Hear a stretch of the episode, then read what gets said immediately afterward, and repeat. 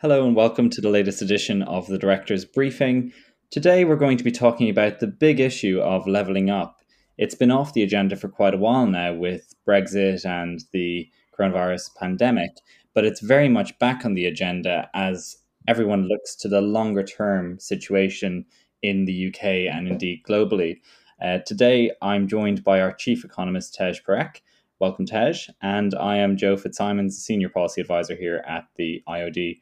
So, Tej, would you mind telling us a little bit about what the problem is with levelling up here in the UK at the moment?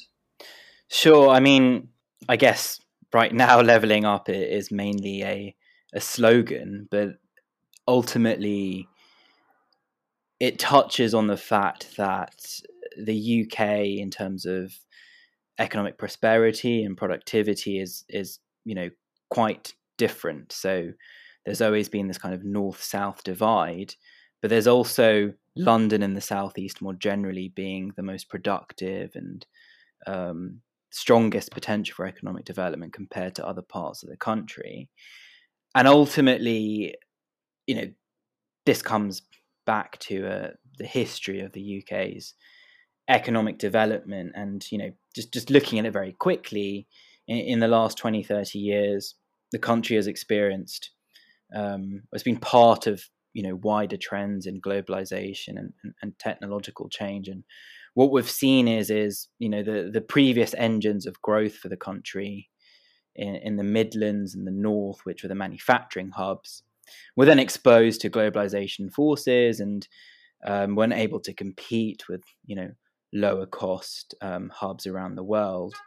Uh, and then the globalization of finance uh, basically meant that places like you know London and the southeast uh, became major hubs for that, and then we've seen this professional services and financial services industry develop around London, and that's really kind of drawn in a lot of other business activity and a lot of other industries to to that part of the UK, and you know the kind of upshot and the result of all of this is that you get very different levels of um, economic growth and um, different levels of um, economic activity, skill sets, um, and investment across the country. You know, the bulk of foreign direct investment comes into to London, the southeast. Now, the UK is in a unique position here because a lot of other developed nations, to some extent, have been able to develop strong brands for second and third cities. You know, in the US, you can look at cities across the West Coast and the East Coast. We know in Germany that's the case as well. You've obviously got hubs in you know, Berlin, Frankfurt. I think in, in the UK, it's less visible. You know, London is to some extent head and shoulders above Manchester and Birmingham. And what this basically means is if you don't have cities which are like you know the, they generate economic growth for the region around them. If you don't have them across the country then you do tend to get this pattern of low economic growth and huge differences in economic growth and london has become a bit of a, a powerhouse.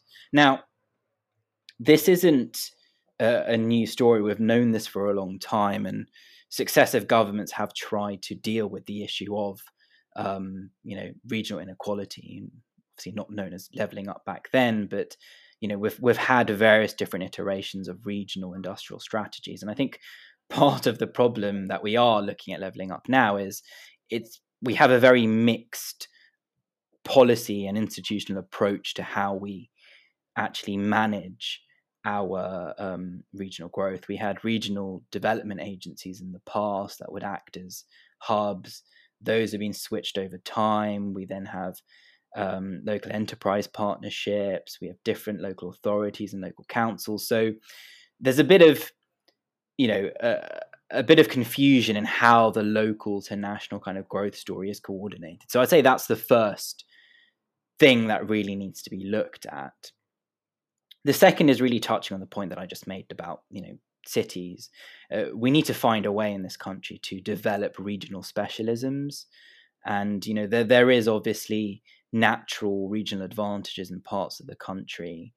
Um, you know, whether you're looking at um, the potential for for grow growth of uh, um, R and D sectors in the southwest of the country, and you know advanced manufacturing in the north and different startup communities in the east. Um, there needs to be a way to better harness the regional specialisms of, of our different regions, and we don't do that very well. Now, part of the reason why that is the case is that a lot of investment, both you know financial investment into businesses and both investment into public services, whether that's education, infrastructure, a lot of that tends to kind of be be sucked into to London and the southeast because that's where the existing economic activity is and that's where you get the bigger bang for your buck. So we need to find ways to redistribute, uh, well, not necessarily redistribute, but you know, um, disperse money and, and finance uh, better across the country. And part of the challenge here is is um, insufficient devolution, so not enough control for local parts of the country to actually control their own kind of policy environment and to develop their own specialism at a local governance level. Uh, but also, you, know, you haven't had that decentralization of, of, of money as well um, enough to allow local areas to fund the types of projects and investments they need. Um, so essentially, not enough local decision making um, at a local level basically means you're going to get a bit of a disjointed kind of growth policy narrative.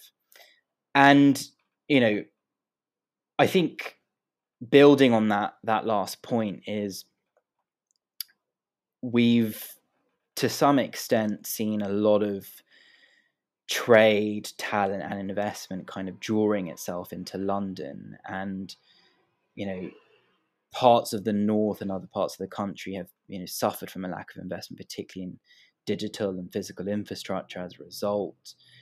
And there hasn't really been an attempt to regenerate areas where there's been industrial decline or you know loss of loss of big employers uh, due to competition globally, and and that's basically meant you've got what was politically known as left behind areas in the country. So these were typically old manufacturing hubs, rural areas, and coastal areas that never really experienced a form of policy support to transfer its economy from the old to to new or to kind of help retrain and reskill people.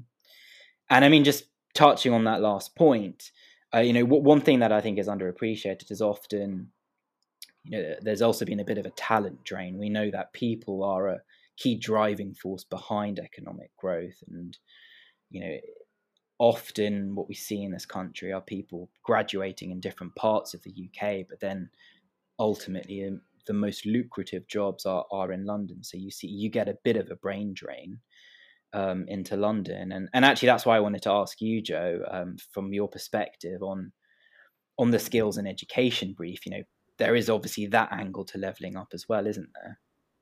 Yeah, definitely. I mean, the the issue you've mentioned there around sort of the brain drain and that kind of um, attraction towards uh, certainly the south and, and indeed some other metropolitan uh, areas as well is really significant, and it's had an increased impact on economies up and down uh, the, the, UK um, over a prolonged period of time now, um, and and the issue is around sort of the access and the support to high quality and flexible learning and development not actually being very well distributed um, across the UK. And um, there is a large focus on some of the tech hubs and, and other areas in, for example, London.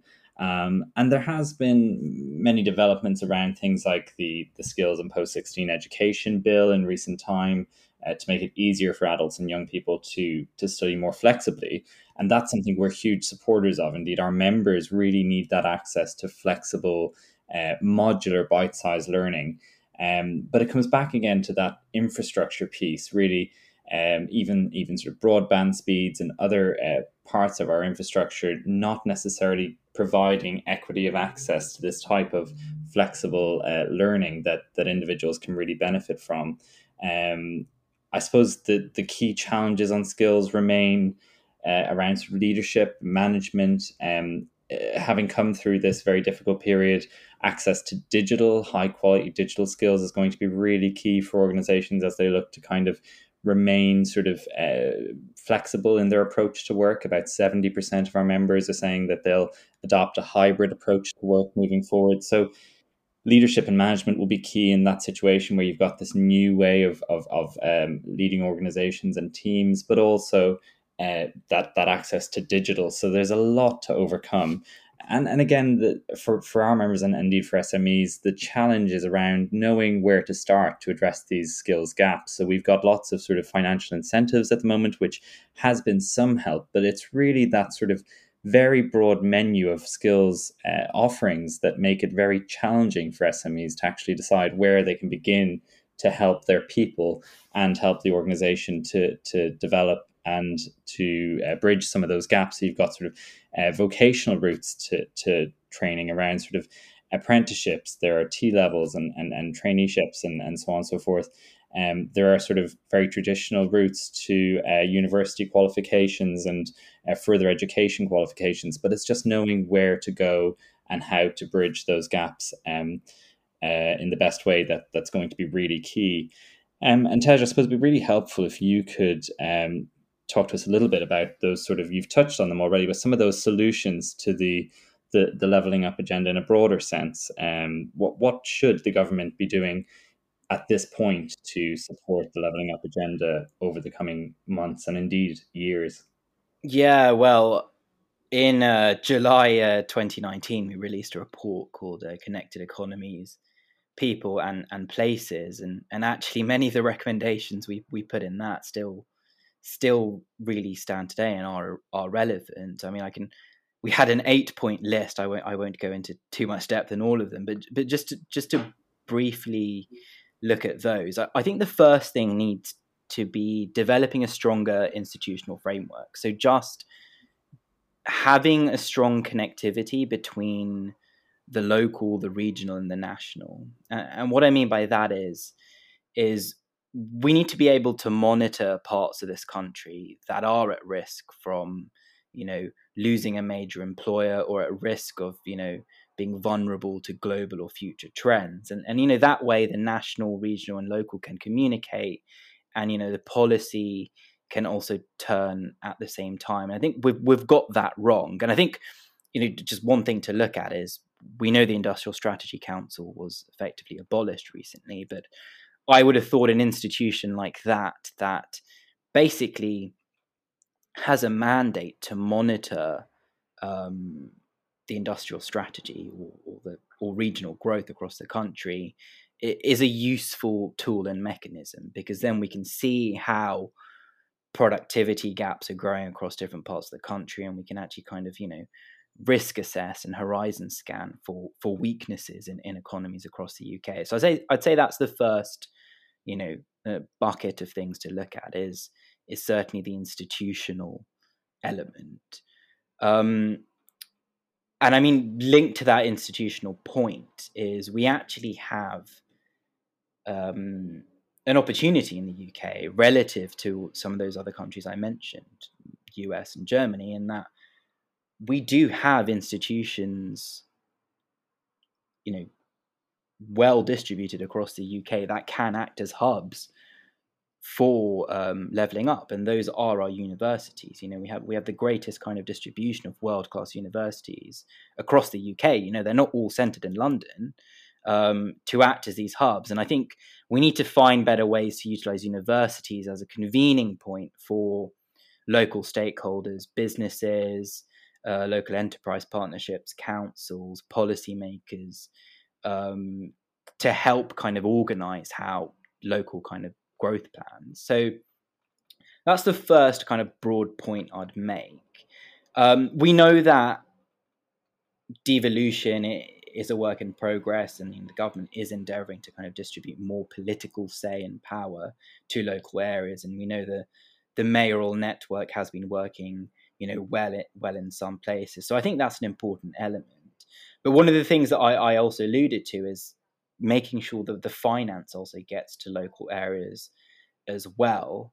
Um, now i think we need to be quite innovative in this. It, it's not a case of just ensuring that local areas can retain more tax revenue. We know there's been this kind of experiment with retaining more business rates revenue. But it, I think we should be thinking at things like um, developing local level um, economic investment funds, you know, that could draw upon retained revenues, public sector pension funds, or income from commercial public assets in the same way that urban wealth funds, for example, collate public revenue streams, put them into kind of investment vehicle and drive, build up revenue, long-term revenue that can then, that can then be utilized to invest in local areas. Um, the reason why this is important is that we can't rely on the central government public purse to be doing this. We know that there's a high deficit and the government wants to work to reduce the level of debt. So we do need to find other ways to generate revenue and also to use the revenue that we do earn at a local level in a way that can, you know, we can earn some interest and savings on them to, to drive uh, more investment in the future. So I think I think looking at that angle and also even looking at local authorities and local areas' ability to responsibly access and raise finance, uh, including through debt issuance and, and their own investment funds, is, is is something to look at on top of the various funds the government have already announced. So I think that's an important point. Um, so as I've mentioned, the institutional one is important, and so is this kind of financial pillar. I think the other is to to look at how we can incentivize uh, and and regenerate certain areas. Now, I was mentioning left behind areas. Now, the problem with left behind areas economically is you lose like an anchor employer that is, you know, the bulk of the economy. It provides a lot of the jobs. When that employer leaves, you're left behind with a lot of people who potentially are unemployed. There's not enough jobs. And this creates this kind of cycle of deprivation and, and, and leads to these kind of cycles of impoverishment. And, and there is a case to come into these areas and to provide one off regeneration incentives. Uh, whether that's you know business rates relief, whether that's other forms of tax reliefs to drive up investment, whether that's tax reliefs to drive up investment in startups, um, retraining and skilling. I think there's a real case to temporarily provide incentives to, to reboost these areas, to regenerate some business and economic activity, to then kickstart that, that kind of return to economic growth in these areas. So I think that is certainly something to, to be looked at. I mean, everyone's spoken about the infrastructure point. You know, I'm not, I'm not going to kind of go too much into that, but it, the, the point here is, is it's not just about north to south connectivity it's about east to west. You know, how how do you connect the Midlands with other Midland cities to to to really kind of harness and build those hubs?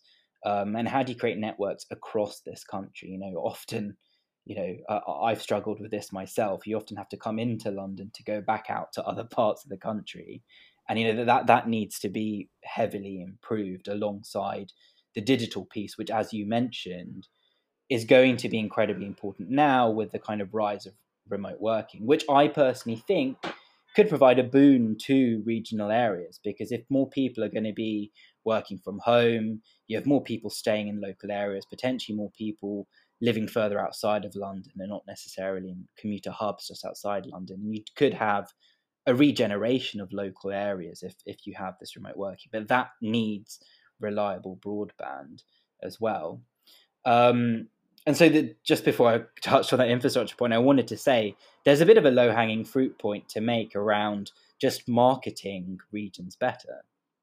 And what I mean by this is often our regions and, and nations um, are kind of overlooked on our on, on our on our trade missions um, and on various kind of trade shows, and it's important for the international community to understand the brand of our different parts of our country. I think many people, investors or otherwise, who come to the UK often think London is representative of the UK. And I think part of this is just there's just been very poor marketing, uh, both from a business perspective of the opportunities and an investment perspective, and also from a tourist perspective about what is available around the UK. So, yeah, I mean, just a quick summary. I'd say institutional, uh, the financial, the incentives, and then also this kind of marketing point alongside infrastructure are going to be the, the, the, key areas I think to focus on. And um, I mean, yeah, I, I asked you about the kind of the skills angle. I mean, what do you think on the on the skill side is important to to improve the leveling up of skills across the country? Yeah, I mean, I'd, I'd agree with everything you've said there, and I think on skills specifically, um, there's that there's a really big piece around providing local funding, providing access to local um, development that's been fed into by employers and, and and and all of the local actors that are really important to include in that conversation. It's it's about sort of recognizing those things you've described around specific gaps that may sort of sit in different regions or nations or or areas of uh, the the UK, um, and the kinds of the, the what's really important is bringing everyone, all the stakeholders who are involved in the debate, into the conversation and making sure that they have a seat at the table. Um, so that includes, you know, universities, colleges, employers, entrepreneurs, local authorities, training providers, the whole sort of mix of stakeholders, so that they can sort of work together um, to navigate these uh, these gaps and and fill them. So, as part of the the Skills for Jobs white paper, we've begun to learn a little bit more about local skills improvement plans, LSIPs, and so they're going to be really important moving forward. And it's about sort of bringing those actors together. But what's really important with these will be making sure that there is very, very uh, uh, thorough coverage across all uh, geographical locations, but also making sure that everyone, all the organizations that should be involved, and all of the voices that should be at the table are able to, uh, to participate um, and are included. Um, there are other really exciting developments that will help individuals sort of take more ownership of their own uh, development and their own lifelong learning, and that will undoubtedly help sort of avoid future gaps of, of the kind that we've been seeing around leadership, management, and digital. Um, so we have the new uh, lifetime learning loan entitlement that again was uh, mentioned in the Skills for Jobs white paper. But what we need to see with that is is sort of that that's not due to sort of come about for many years still. I believe it's 2024. Um, but what's really important is that, that while there likely to be some kind of, we would uh, imagine some kind of income contingent loan for individuals, it's really important that the messaging is is is there to support the uh, structure to make sure that individuals understand that it is a different type of debt to other types of debt and that, that it is income contingent because there are those sort of misconceptions that exist around sort of existing student finance and so on. Um, but also making sure that the types of things people are, are at, uh, types of training and learning and development that people are undertaking are actually moving towards filling those gaps that we're seeing in the labor market at the moment. So you know the gaps in the future will of course be very different from what we faced in the past um, or, or at least there will be other gaps. We know that uh, green uh, green jobs are going to be a huge uh, item on the agenda moving forward as we move towards our net zero ambition as a nation. Um, and you know you could argue that all jobs will indeed be green jobs in the future. So it's it's about sort of understanding how can that type of um, uh, how can that be embedded in all of the learning and development? And the same for core skills, the kinds of core skills that our members are sort of always seeking. How can those core skills be embedded in all of the training and, and, and learning and development? So it's, I would say, sort of a complex and long road ahead, but there is um, a lot of positive development with the, you know, the contents of the Skills for Jobs white paper. Um, you know, our, our members are very keen on vocational routes to training, like apprenticeships again, one of the key challenges there around those vocational routes is it's it's very clear to individuals what the route to a university degree is. It's sort of very well uh, laid out and, and signposted, and it's very it's it's quite straightforward for an individual to sort of decide they are going to undertake a course of study and that that leads to particular outcomes. But actually, vocational routes to, to learning and development will be and are already of equal importance and value to employers and to individuals but it's just not as clear how what what exactly does that route look like and how exactly can individuals navigate it. So there's a lot of work there for the government to do around sort of helping to articulate these things for individuals and for employers and helping to make it as clear and, and sort of straightforward to navigate as possible. So um, yeah lots of uh, lots of work to do i'd say over the coming um, weeks months and indeed years But uh, that that's been an incredibly interesting conversation. Thank you so much, Tej, for your time. Um, it was really interesting, sort of exploring the leveling up agenda in more detail and having this sort of forward-looking conversation. Because of course, a lot of our conversations have been about the the current situation with regards to sort of the end of the transition period and the uh, ongoing situation around the pandemic. But thank you for your time and thank you to everyone at home who's uh, tuned in today. We'll be back again very soon with further updates and policy insights. Thank you.